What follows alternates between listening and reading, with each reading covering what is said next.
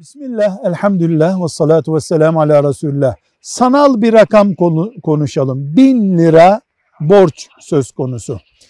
Ben birisinden bin lira borç alıyorum ama anlaşıyoruz. Ben bunu bir sene sonra ödeyeceğim.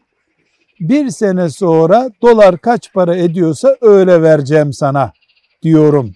Yani lira alıyorum borcu. İleride dolar olarak ödemeye söz veriyorum.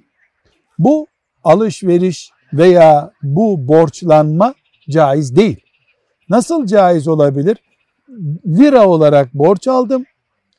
Ödeme günüm bir yıl sonraydı. O gün geldi bir lira değil de o bir lira o gün kaç dolar yapıyorsa o doları ona veririm.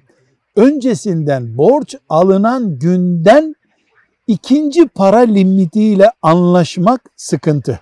Bu caiz değil. Caiz nasıl olabilir? Böyle bir anlaşmamız yok bizim ama o gün bana lira değil de dolar lazım dedi alacaklı. Ya da ben ödeyecek dolar bulamadım.